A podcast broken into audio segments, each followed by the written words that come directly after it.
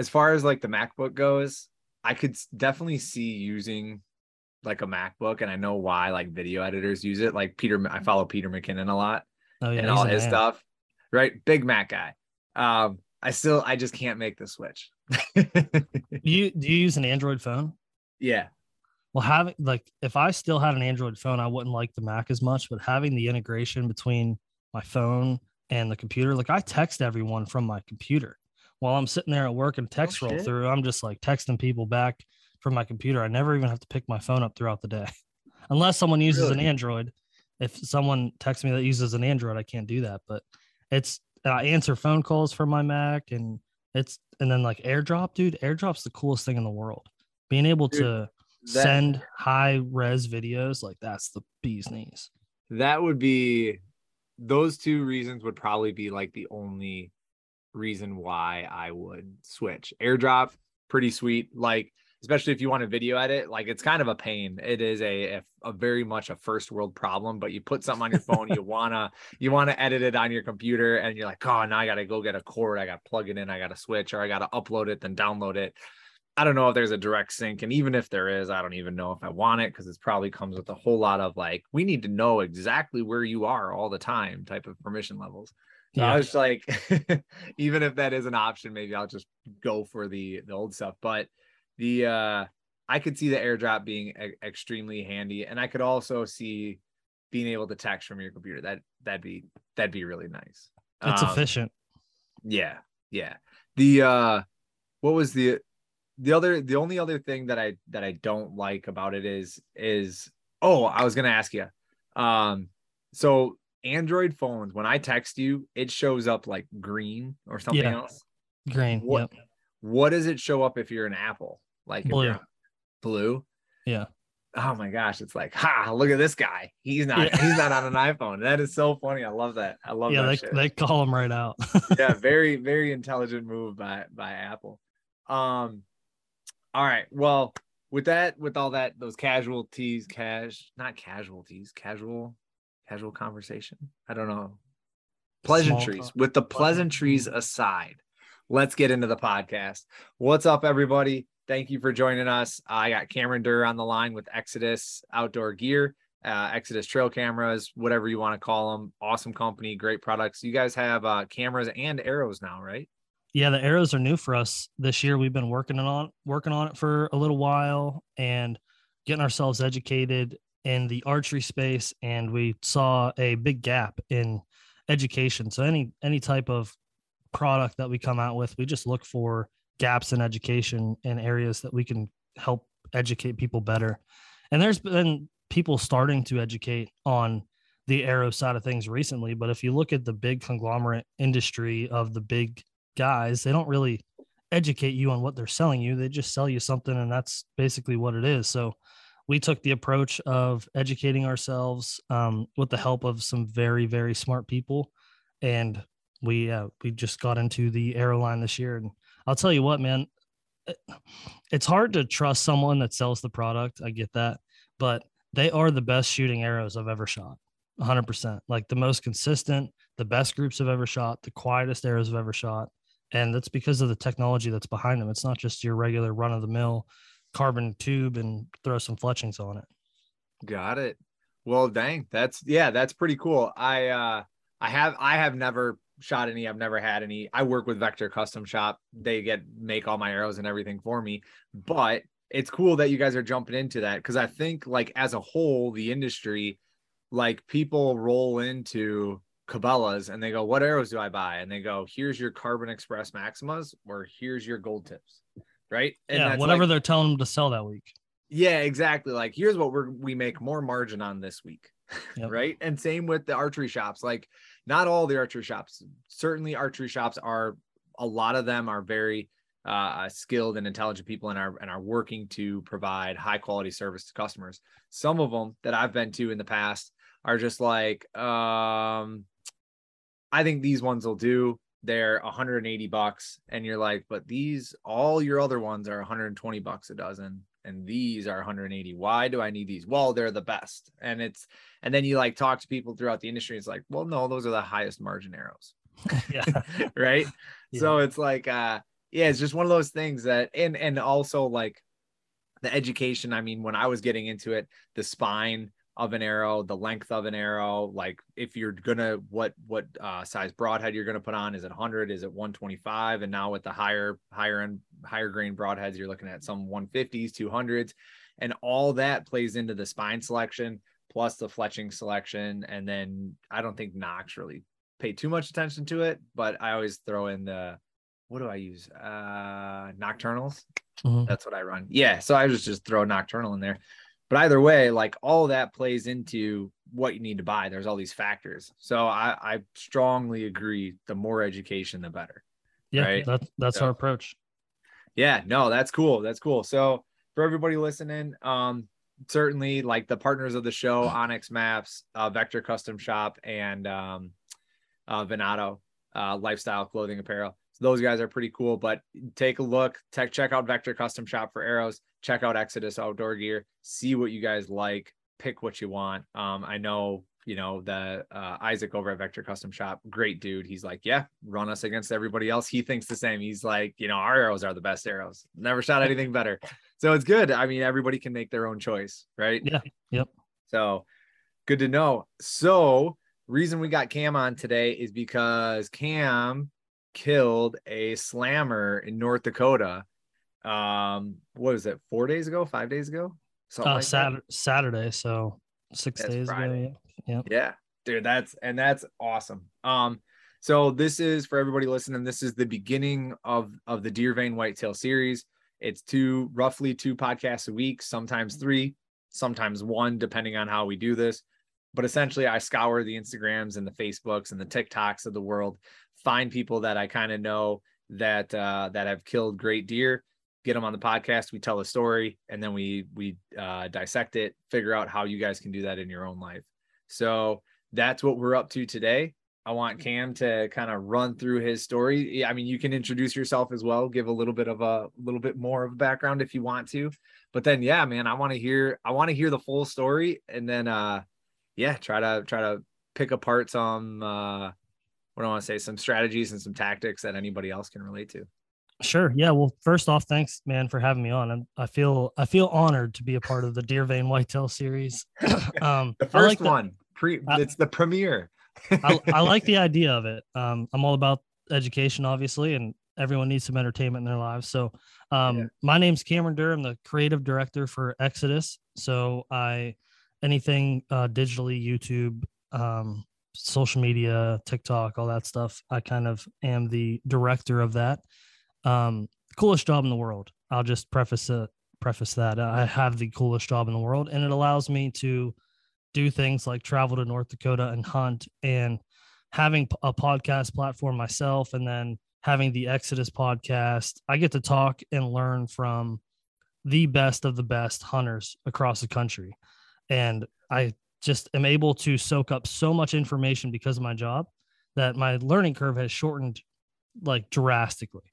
I've only been bow hunting for seven years now, and I mean, I have uh, I have, have had a lot of success in those seven years, and it's all because of the position that I'm in. So I owe it to Exodus, and I owe it to everyone that's helped me along the way. I am just the, on the receiving end of it, so I'm I'm pretty lucky. But anyway, yeah, this is the second year for us going out to North Dakota. Last year, I killed the biggest buck of my life. Previously, um, 144 inch clean 10. And it was kind of a spot that we just picked on the map based on North Dakota having a drought. So North Dakota was in a really big drought last year, and we wanted a spot that obviously had a lot of public access and had a lot of water.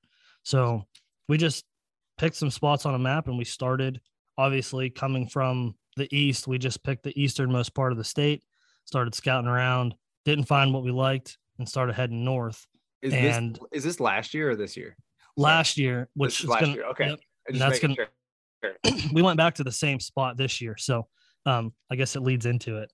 But um, yeah. so we started going north, found a spot that had a bunch of water and a bunch of public access, and we actually learned while we were out there. It was kind of told to us, but we didn't trust it. But ground that's not posted in North Dakota like private ground that's not posted, you can hunt. which is the weirdest thing in the world to me.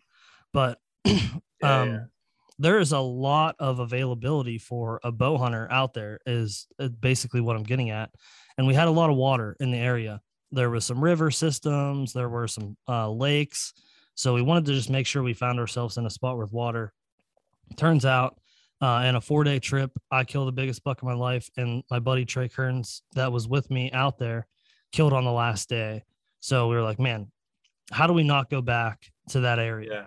Well, this year we go back out there and um we just head straight to the same campground and we didn't go out there preseason or anything. We get out there and the crop rotation is like uh, throws us the biggest curveball we would ever think. So last year, a lot of corn, obviously soybeans. I mean, the, this area in North Dakota is all agriculture.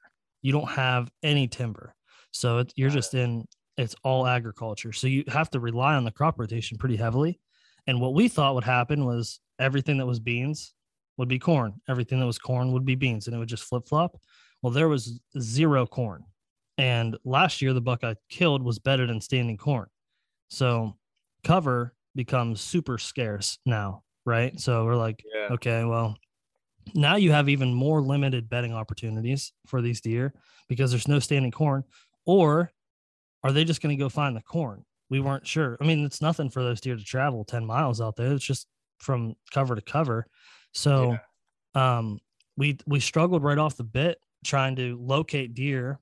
And so we got there on a Wednesday night, glassed Wednesday night, drove around just trying to find locate deer, how they were using the crop rotation because everything that was corn was is wheat now and all the wheat was cut.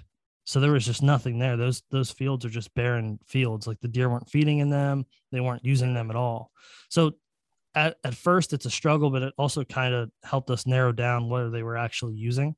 So when when you were there on Wednesday, um, is that opening day or are you no Are uh, you- season opens on friday at noon okay? So you're there a few days early.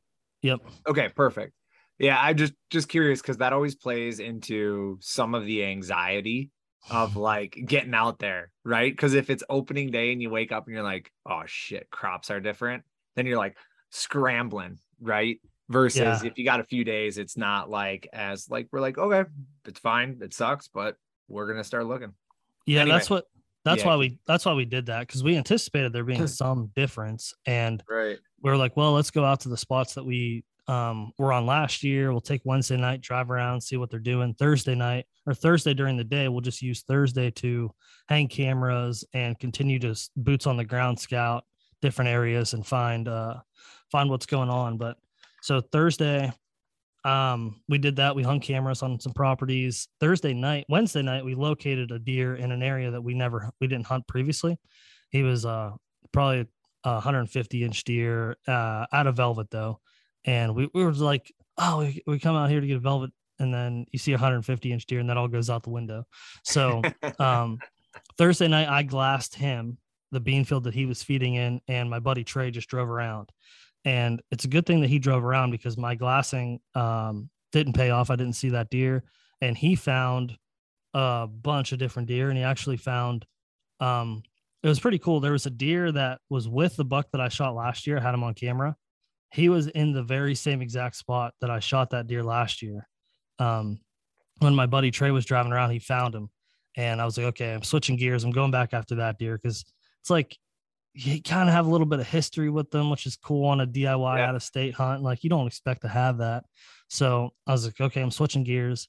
So this is now Friday opening day. And I don't have a beat on what that deer was doing. He just was using a fence row um, that I had previously seen the deer use, but we had a different wind from Thursday night to Friday night. Excuse me. So Friday night, I was like, okay, well, I have Friday, Saturday, Sunday, Monday to hunt if need be. Friday, I'm gonna glass. I need to know what the deer's doing. My my whole strategy out west um, in the open country is I need a visual and I need confirmation that this is what this deer wants to do based on the wind direction that I can hunt. Because typically in September, what you see them doing is what they're going to do again, as long as you have the same um, wind direction. So Friday night I just glassed and I got a little rammy Friday night.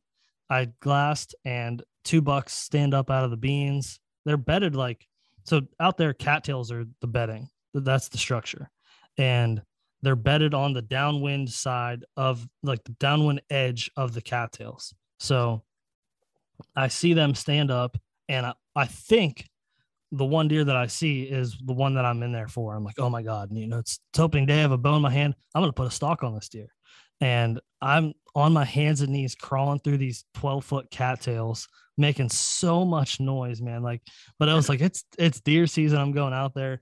I got a little rammy. I did get drawn back on the deer. I got to 61 yards and I got drawn back. And by the time I got over there, they were cresting the hill in the bean field. So I was just a little bit, I was like a minute too late. And I probably would have released an arrow. I was like prepared to shoot 60 out there. And turns out that that was not the deer that I was even after. But man, like the experience of like stalking one like that, I was like, I'm shooting this deer regardless of what yeah. it is. So anyways, we have about 25 minutes left of light. I run back to my glassing knob and I get phone scope footage of an absolute giant, like a mega, like just clean, typical, um, just freaking giant. And I was like, what the heck? That's a 170 something inch deer. And I was like 400 yards from him making a ruckus, which, like, lesson learned, stay on the glassing knob, you know? And yeah. Well, yeah, I mean, you could have been in the cattails and he could have just appeared too. And you would have been like, the one that I'm at is at 60 yards and this monster is at 42. Yeah. Yeah. So, right. But anyway, continue. So that changed my plans there. But, um, I did. I just was like Saturday night. I'm gonna have to glass again because I don't know what that deer wants to do. I don't know how to get close to him. Um, like all these things are running through my mind. I'm like, what in the world do I do? Because the way he was bedded, it was just like kind of inapproachable. Um, so I was like just struggling to think of a plan. But that night, my buddy Trey is hunting um, on a piece of property that we actually got permission on. It was a it was a piece that he was driving around, and we drove around it Wednesday, and we are like, "This is the spot, but it's private. It's posted. We have to try to ask them for permission." And it's one of those things where it was like the family owns like ten thousand acres, like super intimidating. You know, you're like, yeah. Do you do you even go ask them?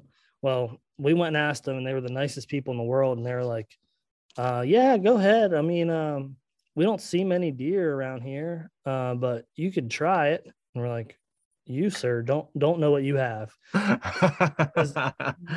that Wednesday night and Thursday night, we glassed up like ten different bucks using this one bean field, and Dang yeah, he's like, oh, we don't see many deer. I'm like, okay, well, this is the spot.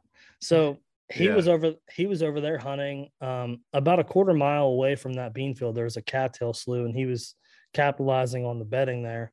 But what made that spot so good was there were standing bean, there were standing corn. It was the only corn for like 20 miles. So the deer, the deer did kind of move to that cover. So I hunt there or a, a glass Friday night. Friday or Saturday morning, we hung a trail camera on that spot on that 2000 acre chunk that we got permission on. And Saturday morning, that camera is blowing up with like buck after buck after buck. And they're all using this low spot in this bean field. And I was like, well, the there's a giant on the property that I killed last year. And there's some really big deer on this trail camera the giant, I have no idea how to get close to. I don't think I can get close to him. The one on the bean field, I have a play on. I can I can do this. So switch gears and so Saturday, um, yeah, Saturday of the bow season, Trey goes back to where he was hunting, and I crawl into this spot on the edge of a bean field. There's like some standing corn behind me. And what made this spot so good was there's like a draw system. There's like four little draws that went down into a lake. And then along the edge of the lake was just all cattails. So you had cattail bedding in the bottom, which does are probably bedded down there. And then you have these draws that had the only like timber structure, but it wasn't, they were just like bushes, you know, they were just like brushy draws. yeah. And I Are you I- on the? Are you? Are both of you on the piece of private at this point? Yeah, so he Yeah, is okay. like a quarter mile away from me, um, hunting a different cattail slough, and then I'm I'm like south of him about about a quarter mile on the bean field. Okay. And he Got it. He stayed in that spot because he had a, a like a 150 inch steer at 88 yards, and he's like, I, I saw what he did. I'm gonna make a move on him. Um, Okay. so he he stayed over there. So this pro, I mean, this 2,000 acres had, I mean, I don't know, man. Like, I, I'm not kidding. Like, probably 10 bucks over 130 within a quarter mile. Damn. It's like, I mean, wow. yeah, And you, you attribute that to the standing corn. Yeah. Well, it just had everything, man. Like the property had that draw system that went down to the lake.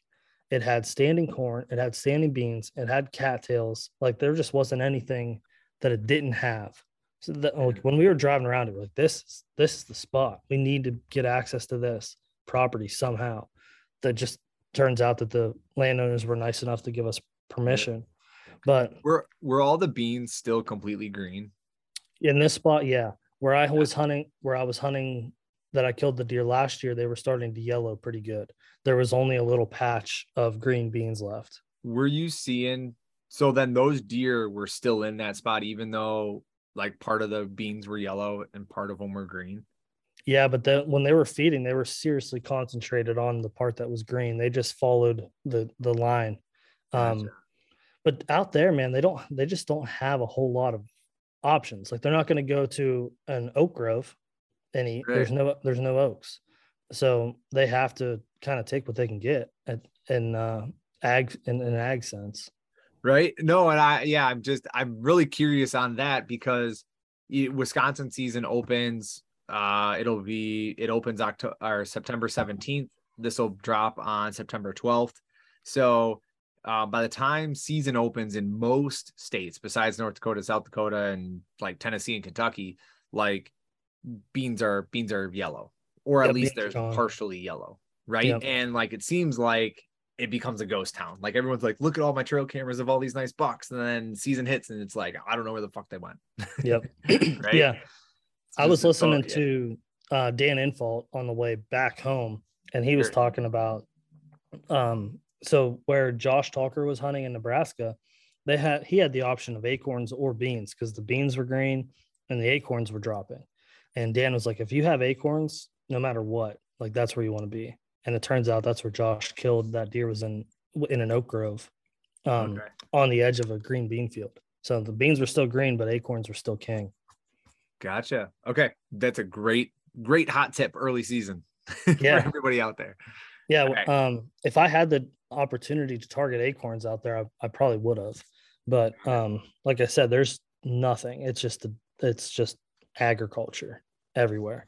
Okay. So yeah, Saturday I get tucked in. Um, there's obviously no trees in the area. So and the way the the bean field is, it's hard to picture, but there's a big drop off that goes down into these draws. So if you were to sit in the brush that the draws had, you wouldn't be able to shoot into the bean field because the drop off was too steep. You'd be able to see their antlers, you'd be able to see their heads, but uh, their, their vitals wouldn't be um, wouldn't be in view. So there was like a buffer strip of some like sagebrush and just some high weeds, and it was like standing corn, this buffer strip, and then all out into the beans. And where the corn and the beans met was the main draw system that went down into the cattails and into the lake. So I anticipate like strategically all the thermals are going to drop to the lowest point of the bean field. That lowest point of the bean field drops down into that draw. So your thermals are just going to be dropping down into that draw the whole time. So all those deer walking up into that bean field have the thermal advantage coming down. So I know that's where they're going to enter. And when we went and scouted it and hung the camera, like that's exactly what we saw. The trails were leading right down into there. We did see that some of the deer were bedding in the corn and some were bedding in the draws. And when we accessed, we walked through the draws and there was just beds everywhere. So I got into that um, buffer strip and I just there was like high weeds there and I just sat sat on my butt right in those weeds and I stayed on the downwind side of that draw where they were entering the bean field. So I had the corn to my back and um the spot where I had the corn to my back, I didn't anticipate deer bedding in. Um, from the, I mean, you have to give something up, but from the way the camera showed those bucks exiting the bean field, I thought I was going to be safe. And then the wind would still have been in their advantage to enter the bean field from the corn. So I had just like a, I was splitting, like, say, I'm entering from the south to the north. I'm splitting the like I'm sitting directly north, splitting the west and east of where the deer bedded. So they were bedded to my west, they were bedded to my east, and the wind was blowing directly from the south. So I was kind of, I mean, if they J hook into the beans, I should still be just off of where they're going to enter the field. And that's what happened. So um, I had two does come in right away at like okay. Hold, let me hold on. I gotta, I gotta, I gotta talk this one through with you. Okay. All right. So, um, deer are exiting the field in that like kind of ditch system, right? And that's where your camera showed. So the deer were exiting the field in the morning, um, into this ditch, which you're assuming they're going down that ditch to go bed, and they're yep. very likely to come out of the ditch in the evening right? Correct. So like your point is I need to be able to shoot this ditch, which the ditch, the corn, and the beans all come together in like a corner. Yep. Right. Yep. So then and and if I'm looking at a map, the the beans are west, the the corn is east, and then the ditch is to the directly in the, to the south. Does that make no, sense? No. So um the corn would be to the north Okay. The, the draw would be to the west. Okay. The beans would gotcha. be to the south. And that's okay. Got it. So then you have a south wind. You're entering from the south. You yep. said you have a south wind. You're coming up and you're going through all the beans and you're going like what 20 yards kind of into the corn in, in a bit, or are you right on the edge of the corn and the beans? I'm I'm not quite in the corn and I'm not quite in the beans. There was that buffer strip there that just had okay. all high weeds. And um my my access it was the so the draw system was pretty hilly. So okay. my access worked because I wasn't exposed to the beans and the corn, but I was above the draw system. So I was hidden pretty much the entire way, except for one spot. There could have been an area where if those bucks were bedded in that draw, that they probably could have seen me. But eh, I entered at like three o'clock in the afternoon. Didn't get dark yeah. until eight thirty. Yeah. So I have the I have the thermal rise working up. So my wind is at my back, but it's cutting the two spots where the, I think they're bedding. It's going right in between them, and so it's pulling up because of the thermal rise. And yep. um, at three o'clock, the deer could be. I mean, they could have their eyes closed. You know what I mean? They're right. not. They're not worried about it. Yeah. So yeah. I was I was safe in that aspect, and I got in there early because I just didn't know how I was going to be able to get myself in a position to where I can shoot them. If I'm too low, I'm not going to be able to shoot into the beans. If I'm too high, I'm exposed. So my shot was into the beans. I, I knew I had to get into the beans because the way they would come out in from the draw, I, I was too high I wouldn't be able to see them until they got into the beans. Got it. Because there was enough terrain there. Because it just kind of, man, it just like kind of just dropped off all into one point. And you, you know that's the way that they're going to access, you know. Mm-hmm. So, um, but the other deer were exiting higher up into the bean field, further to the east. So they were like going up into the standing corn way up there. So if they work down the edge of the corn, to come into the beans, I'm still good with my wind. The only way they get me is if they come directly behind me. And it was like, like, the middle of the corn. Yeah. And I just didn't anticipate that happening. Right. So, you think they're going to take one of the edges. Yep. And then filter in. Yep. Got and it. I just, I just like from scouting and from just the the way the terrain laid out, you just knew that that draw system was going to be. I mean, it was like a gorge almost, where they just had they just had to come up that spot. And I had two does come down from down the corn edge and they just like circled right in front of me. I mean, fifth like mm. the the bean edge where it wraps around was probably 10 yards from me. So gotcha. they, they worked down the edge of the beans and um, there were some beds kind of below me on the edge that I figured the deer would just use at night. You know, they'd like Yeah, feed, yeah. feed up in the beans, come down in bed. Well, that doe comes and lays down like 15 yards from me, and I'm like, I, I'm just sitting, I'm just sitting down on my butt in weeds that are like this high. So I'm like kind of okay, so no no chair, no no nothing, just literally on your butt. Yep, just just Okay. on my butt. And then um I'll kind of talk about after I tell the story why I think it worked for me and how I how I got creative to make it work. But um so those does come in, she goes and beds down until the sun goes down. And when the sun goes down, my thermals just start dropping right to her. And I'm like, oh my God, the gig is up.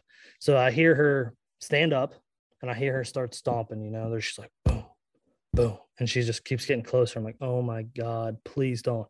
So it was like, uh, I'd say eight o'clock, right? It's eight o'clock. Last shooting light's 844. And I'm like, okay, I have a little bit of time here. I took my bow and I just held it above the weeds and I just started moving it around because I wanted her to leave. And I, I wanted to startle her in a way that she wouldn't blow. I thought she would just freak out and go. Well, she ran down that freaking gorge blowing. And I'm like, oh my God, man. I'm like, this is over. You know, I was like, this, there's no way this is going to happen. Well, Your, your thermals are not dropping down the gorge; they're dropping like straight down below you into the bean field. But by the time they get there, you'll have a shot. yeah. Okay. So they were just dropping into this little. I mean, there was like the, the draw. There was like four different draws, and there was a, a smaller draw that my thermals were pulling down into, and that, it just was like a bowl almost. And if they weren't in there when I accessed, they weren't going to come there. That was Gotcha. how it worked. So I, I was given I was giving that up with my thermals. yeah. and the i mean 25 30 minutes go by at 8 30 i see um a body come out of that gorge and it is a freaking mega giant eight point dude i'm talking like hard, a hard horned um the frame on this deer man was just incredible like the biggest eight point i've ever seen in my entire life and i don't know if anyone else does this but um i talk to myself out loud when i'm hunting And- I, I said, holy shit, I'll shoot that deer. And I like remember saying that. And I was like, oh my God. So I'm starting to get ready. And then boom, another one comes out. And it's the buck I shot, 164 inch full velvet 10 point. I'm like, oh my God. And another deer comes out. And it's another full velvet 10 point. I'm like, what the heck? Maybe I'll shoot that one. And I'm like, I'm like, dude, I'm losing my mind. And I'm like, how oh, how far are these deer when you see them in, for the first time? 35 yards. Oh my god!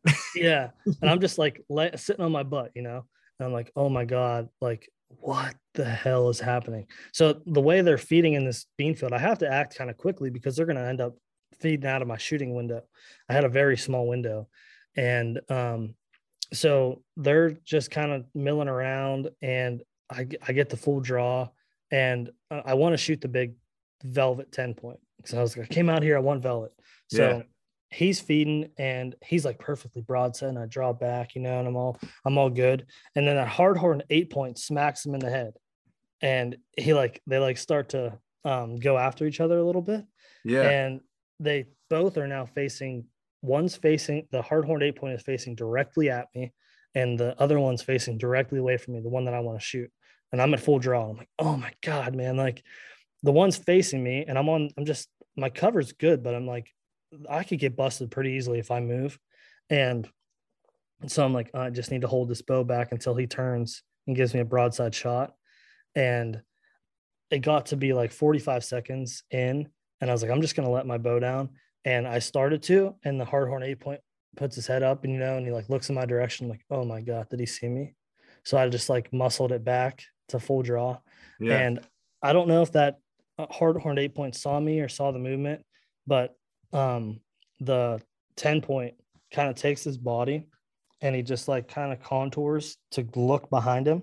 So he's pretty hard quartering away. And I just put, settled my pin like right behind his shoulder and just drilled him. Like 30, Yes. 33. Yeah, So the, 33 uh, yard shot. How how how far? Sorry. 33. Dang, Yeah. that's awesome, man. It was- Ah, it was a riot. I lost my freaking mind after I shot him, dude, because I was like, those were like there was four shooter bucks. The other one was an eight point that I didn't even end up seeing until after I shot. Like there were four shooters 30 yards from me. Like I will never have that experience where I live. And Yeah. I'm like, dude, I just lost my mind. Like I was trying to glass them to watch them run, and I'm just like, my glass is going everywhere, and I, I can't see anything. I knew- Just shaking, shaking like a leaf. It was so bizarre, man. I just like that doe. I thought she blew me, you know. So my guard was up, and I was just like, I'm just gonna sit here until it gets dark, and I'll sneak out of here. You know, I did Yeah. not expect it. After that, I did not expect it to happen. And those deer that came in were not the deer that I had on camera. Like the deer that I had on camera, in there were like, they're nice bucks, you know. Like I'm gonna go in there and shoot them. Out of state, you got four days. Like Yeah, open young caliber deer is like getting the business. yeah. I did not expect to go out there and shoot the deer that I shot. I promise you that. And I promise you, if that deer didn't show up and 125 inch deer did show up, he was getting the business too. Like I didn't go out there targeting a four year old 160 inch deer. Like I just got lucky that that was the deer that presented me a shot. Yeah. Oh man. That's awesome, dude. That is so cool. So um you mentioned previously that uh well first of all, congrats. Got to digest all this.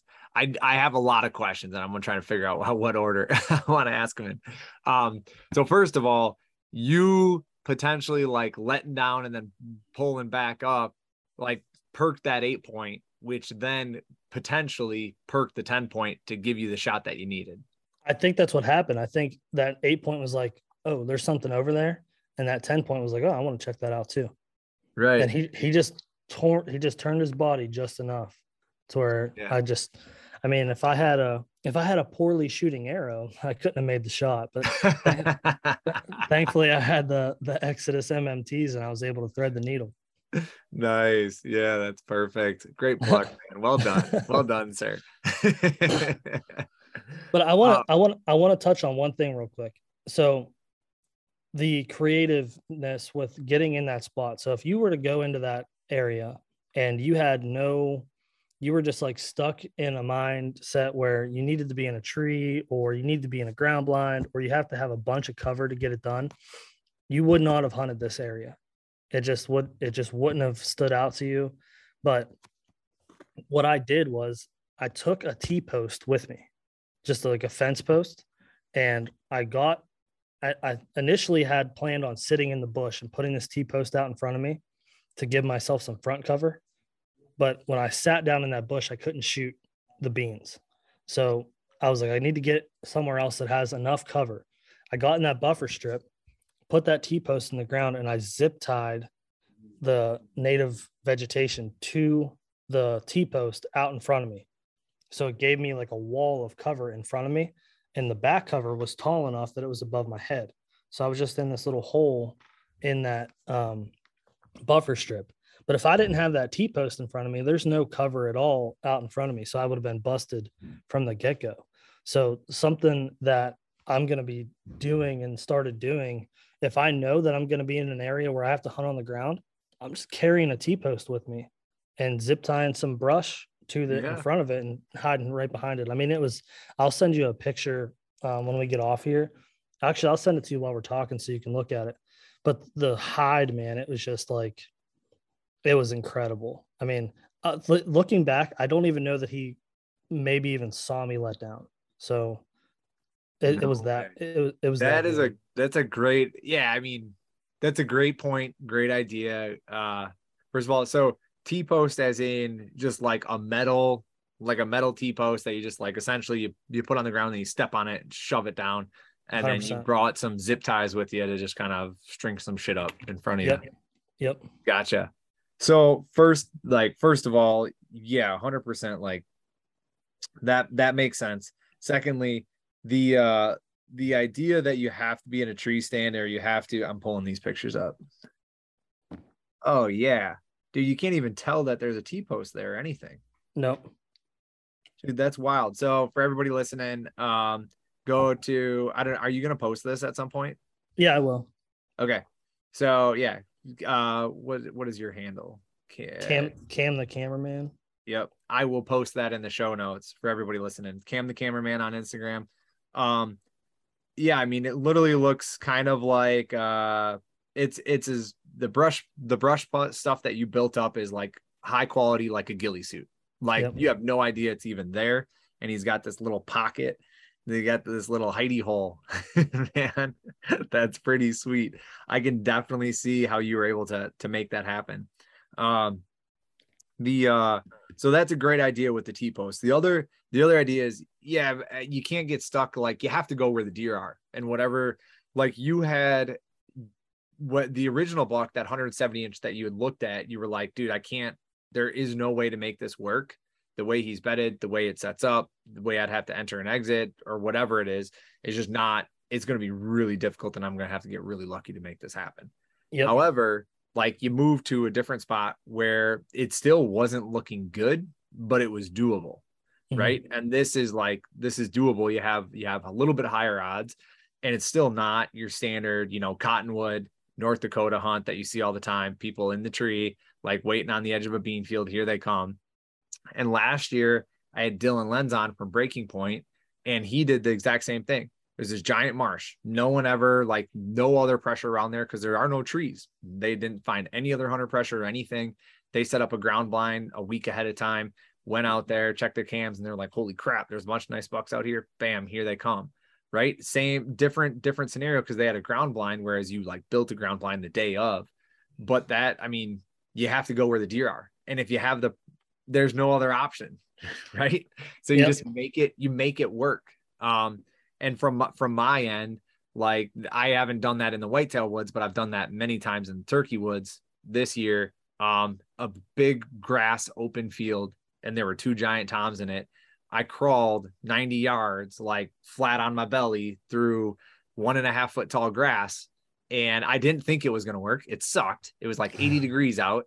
And I was crawling over ant hills and I was just like squirting my way through all this stuff. Like, yeah, I mean, cracked my phone while I was doing all this. Like, it sucked. Like, I was like, God damn it, you know, and it just sucked. But then the two toms come in, I blast one, fantastic, you know, um, get all that meat and everything. But the idea or the concept of it's not it's not a turkey blind with decoys on a call like that mm-hmm. that works but not all the time and same with deer hunting you know if you're out hunting public ground or you, a lot of times private ground too the deer know where your stands are they know where people like to be yep if you can get creative like you did like you can really surprise them i bet those deer hadn't i mean it's only four days in the season but they're four years old five years old, if they were there years past, I bet no one's tried that tactic on them.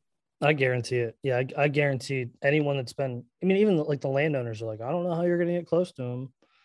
Like, like well, we don't see any. Yeah, yeah. So, um, yeah, that was like 100. percent You have to have a creative mindset if you're going to hunt in scenarios like that, because like that 170 inch deer you were talking about, my access, I just couldn't get close to him. No matter what, he would smell me or see me. It wasn't a matter like if I could get close to him, I could have killed him. I could have gotten myself into a position where, okay, I can hide myself here. This is what he wants to do, but I just couldn't get to that point without him yeah. seeing me. So that was the that was the struggle there, and I just couldn't get over that hurdle. I mean, I was like, there was a lake behind them. I'm considering swimming the lake, trying to get like trying to come in from behind of him, but like I might adrenaline wore out and I was like, I'm not going to swim that lake. But um, I, I was like, yeah, that was it, man. I just, that, there was no way to access it. So I just took my, the other option there. And like I said, it wasn't, the target deer wasn't a giant deer like that. It just, I was in a, I'm in a really good area out there. And it's like, I told, uh, I forget who I told, I better be careful saying this, but I think that area where I'm at might be better than Iowa. Honestly, man, like the amount of deer and the, the, pressure, there's zero pressure. We didn't see the two years going out there, the same opening week, we have not seen another hunter. That's awesome. Yeah. That's really cool. And I like, dude, I, you're not gonna you're not gonna offend me at all by saying by saying it's better than Iowa or Wisconsin or anything. I think isolated pockets of terrain and and uh, areas are better than others. Doesn't matter what fucking state you're in. Yeah, like I just don't want people. I don't want people tracking me down thinking it's better than Iowa. Oh no, you have you gotta you gotta lease that shit out next year. you gotta go get a lease on that bitch. Yeah. hey man, I know there's no deer out here, but I'll give you 200 bucks to not let anyone else out here. um, so no, that's yeah. Um, I I I would agree. I would certainly agree because I do think that there are certain tracks of ground that are better than others in every single state. And you're gonna find pieces in Ohio, in Michigan, in Illinois, in Wisconsin, in West Virginia, and Pennsylvania. You're gonna find like chunks that are just phenomenal. And it's yep. maybe it's terrain, maybe it's the climate, maybe it's the pressure, maybe it's genetics, maybe it's all of them, maybe it's the food sources there's all sorts of reasons things are factors that can play into why isolated pockets of, of deer are better than others obviously you got a really nice spot over here yeah keep it close to your chest for for sure um so how for backing up a little bit um exit and entry to the spot where you killed that buck was it like from where you parked, was it like a straight line shot? Was it a pretty obvious entry and exit route, or were you having to do anything funny and special to get in there? Um, it not it wasn't. Uh, it wasn't obvious, but it wasn't something really crazy. I mean, I just needed to follow that hillside to where I was above where they were bedded because of the thermal pool, and um, I needed to be hidden from the standing corn until I got to where I needed to be. So the way the terrain laid out, I could just kind of face the side of the hill until sure. I got to above that draw. Above that draw, I was more exposed to the corn than I was the draw. I. I wanted to give up because I was closest to hunting the draw, not the corn. Yeah, right. I knew that I knew there were um, I knew there were deer in both, and I just didn't want to booger that one up. So I kind of gave up the corn at that point. Um, but it was a like one and done. Like it was a risk where like if you don't kill something here, it's over. Because my exit was along the edge of the bean field. Garbage. So yeah, it was like this is uh I mean it's a four day trip. This isn't something I'm gonna do if I have a long, long time to hunt. Um I just it was a Hail Mary. Yeah. So the entrance was good. The exit would have been absolutely terrible. no, it's good to know you're going all in, right? I'm in it. I'm going to be here. Yeah, the exit, I mean, in any scenario, maybe you can crawl back into the corn and crawl out of the corn, but they're probably going to smell you. If I, and I, I could have done that, but if I would have done that, uh, to get to the next road was probably four miles. I would have been walking yeah. forever. Yeah. Oh, man. Yeah. No, it's good. Yeah. It's, good to know, right? One and done, get in, man, figure figure it out, or maybe take a coyote call or something with you to try to spook them out if you are in that scenario. Um, yeah, I've heard of people doing that, but in my opinion, on like especially on a short hunt, like you need to get it right the first time. You need to get in there and get it right the first time. You have to be pretty precise. Um, and if you screwed up, go hunt somewhere else or go find something else because you only have four days to get it done. Right. So if you sit back if I would have sat back um, and just watched again, but I was close enough to know that they were hunted, everything changes. I just told right. him I was coming for him. Like Dan Infalt talks about the proverbial slap him on the ass and tell him you're coming. You just have to go in there and either kill him or you just move on. Right. No, that's fair. And I, I, I've certainly taken that approach many times, and I've certainly not killed them many oh, times. oh, yeah.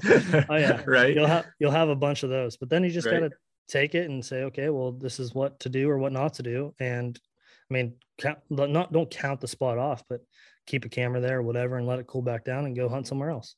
Yeah. Go, yeah, go exactly. find another spot to screw up. right. And that's why you were saying earlier, like glassing is so important for you. Getting there days early is important for you.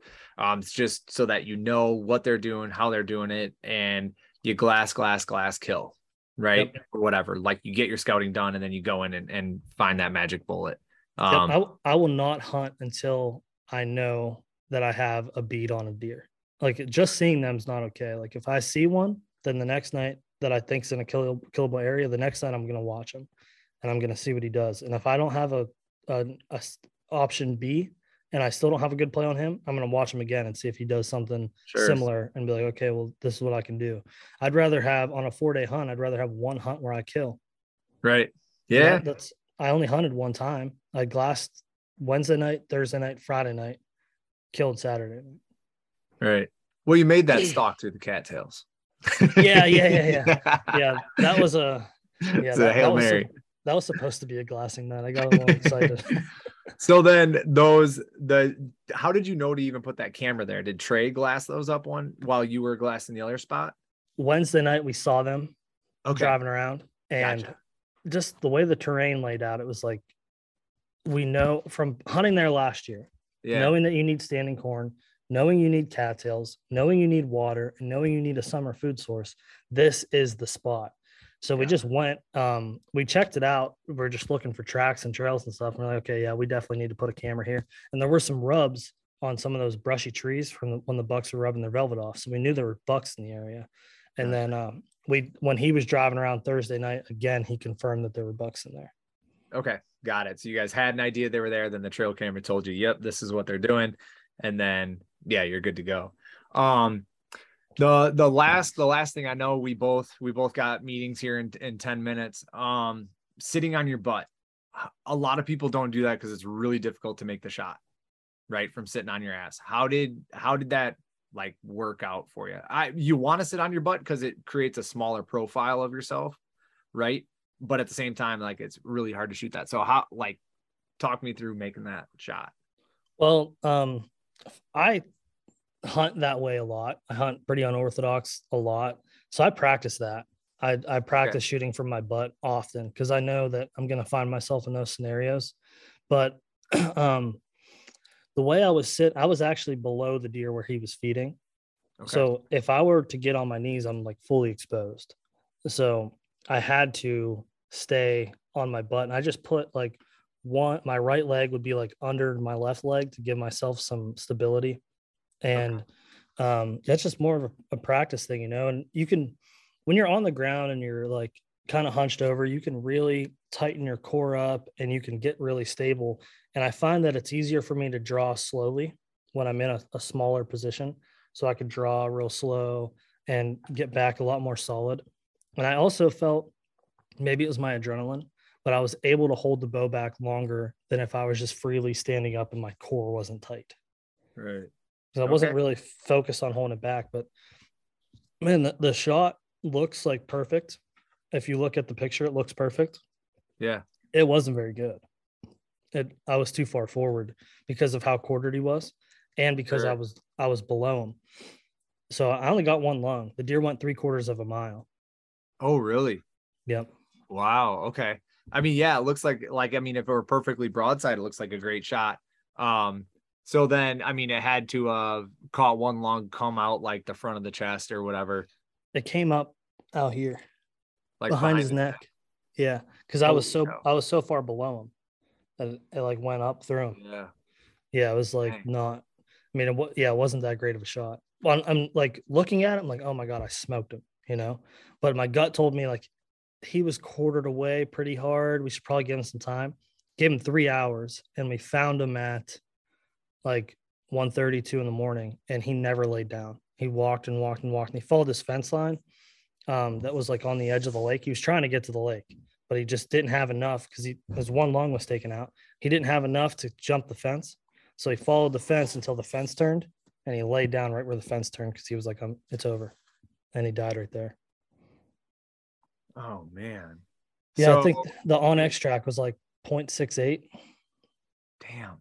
Yeah, So I mean, and did you watch him while you were shaking through your binos? Were you watching him just run off down that fence line? as much as I could. Well, he went down that gorge, and I couldn't see him anymore. Oh, And- gotcha. when I first shot him, I knew that the shot was good enough to kill him, but I was like, it's not the best. But I shot him and I see like the um the vein sticking out the back. I'm like, okay, well, I have enough penetration. And then he gets on top, like at the very highest point of the bean field, and looks around, flicks his tail, and then he just does the like death run down that gorge. I'm like, oh, he just piled up right there. This is what I thought in my head. I was like, Yeah. he just pi- piled up right there because like you know when their legs go out from under them, they just pile Yeah. drive. Face. That's what it looked like he did, and apparently that death run took him three three quarters of a mile Oh to, my to gosh. expire. I mean, we had good blood the entire way. And he just oh, just okay. he, he never laid down. And then like a half mile into the track, the um, broadhead unthreaded from the arrow, and the arrow released, and we found the arrow. And then there was like a big blood clot, and after that blood clot, I mean, he was just pouring, pouring blood out, sure. and he, he died like 200 yards past that. Yeah. Oh man, yeah, and that's one of those things is when when your arrow does stick in them, like you you're just, not going to get a good blood trail because it's clogging everything. You're just going to follow what want. was dripping down from the arrow. Yeah, yeah, and that's why people always say like, or not everybody, but a lot of people want two holes. Yeah. Right. You want that. You want that exit hole. You got to have two holes, uh, so it makes for an easy, easy, much easier track. If yeah. especially if they clot, then that's even like harder. Because if right, not saying that like that it did obviously didn't happen, but that clot could form right around that arrow. That arrow could get stuck in there and it could just pool in his chest. I've had that happen before. You have a deer that you kill and there's like very little to no blood trail and you cut them open and it's just gallons coming out because it just yep. out. Yep. Yeah, it was it, I mean I was on the verge of potentially like having a very bad deal go there, you know. I had like two holes. I had them. It was sticking yeah. out both sides.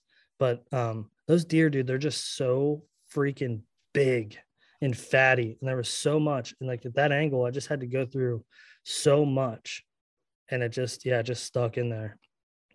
But it was a pretty. I mean, talk about a roller coaster. Going from seeing like four giant bucks, getting an arrow in one, and then you start tracking a deer down this big gorge and up the other side I'm like, no way he's dead. He's going uphill. There's no way he's dead. Right. Is what I was thinking. I mean, then we anxiety. Like... We reco- we recover him whatever 0.65 quarter of a mile, three quarters of a mile away, and then like we turn our flashlights off, and I'm just like fall to my knees. You know, I'm like, oh my god, thank God. I look up in the sky, Northern Lights. First time I've ever seen them in my life. No shit. Dude, it was so cool. Oh man. Icing on the cake. Yeah. And then what's even better is we are on private ground and like where he died was on a cattle pasture. I could drive to the deer. I didn't have to drag him three quarters of a mile. oh man, that is uh that's good good news. Icing icing on the cake, man, for sure. Yep. Well, Cam, I know both of us got to jump here. I really appreciate you you hopping on telling the story. This is this is badass. Moral of the story, I'm gonna I'm gonna say get creative with your hunts be yep. where the deer are. What about what about do you have anything else besides that? Yeah, I mean, scout, scout, scout, hunt. I mean, scout until you have a plan that you can execute on. If you don't have a plan that you can execute on, you're better off scouting. Sure. Yep. That's it. That's fair. That's fair. All right. Awesome. Well, thank you. Thank you so much for for taking the time today, Cam. Um, I will drop your I will drop Exodus outdoor gear plus um your your handle, your Instagram handle, and all that in the show notes. Um, otherwise, where can people where can people find you? Is it just exodusoutdoorgear.com or where do you want people to go? Yeah, you could check us out on the, the website exodusoutdoorgear.com. If you're listening to this when this airs September 12th, we got a sweet deal going on with the, the Exodus Render. So it is on sale. If you've been been trying to get a cell camera, you need some last minute cell cameras that are backed by the industry's best warranty. Go ahead and check those out at the website. I do host um, the Deer Gear podcast. So if you are a, a gear nut or an archery nut, you can check that out too. That's under the Exodus umbrella as well. We have the Land podcast that Jake hosts. We have the Exodus podcast that uh, Chad and Jake host. So we're, we're pumping out content. So you can you can pretty much find us anywhere that you are. Awesome. Perfect. Yeah. And I've listened to the podcast many times. Whitetail Cribs is a fantastic YouTube channel. Love that shit too. So yeah, Exodus, YouTube, uh, podcasts, website, all the socials, all the fun stuff. So oh, and yeah, all that stuff is coming out. Content content director Cam. Yeah. Yep. doing all the work. Fantastic. Well, thank you so much, man. Hey, have a great rest of your day. Have a good have a good meeting. And hopefully this isn't the last buck of the year. Hopefully this isn't the last time we're talking. Hell yeah, man. Thank you a lot for uh, giving me op- giving me the opportunity to tell the story. And yeah. I look forward to following along with this series. Yeah, fantastic. All right. Have a good one, brother. See you, you later. Too.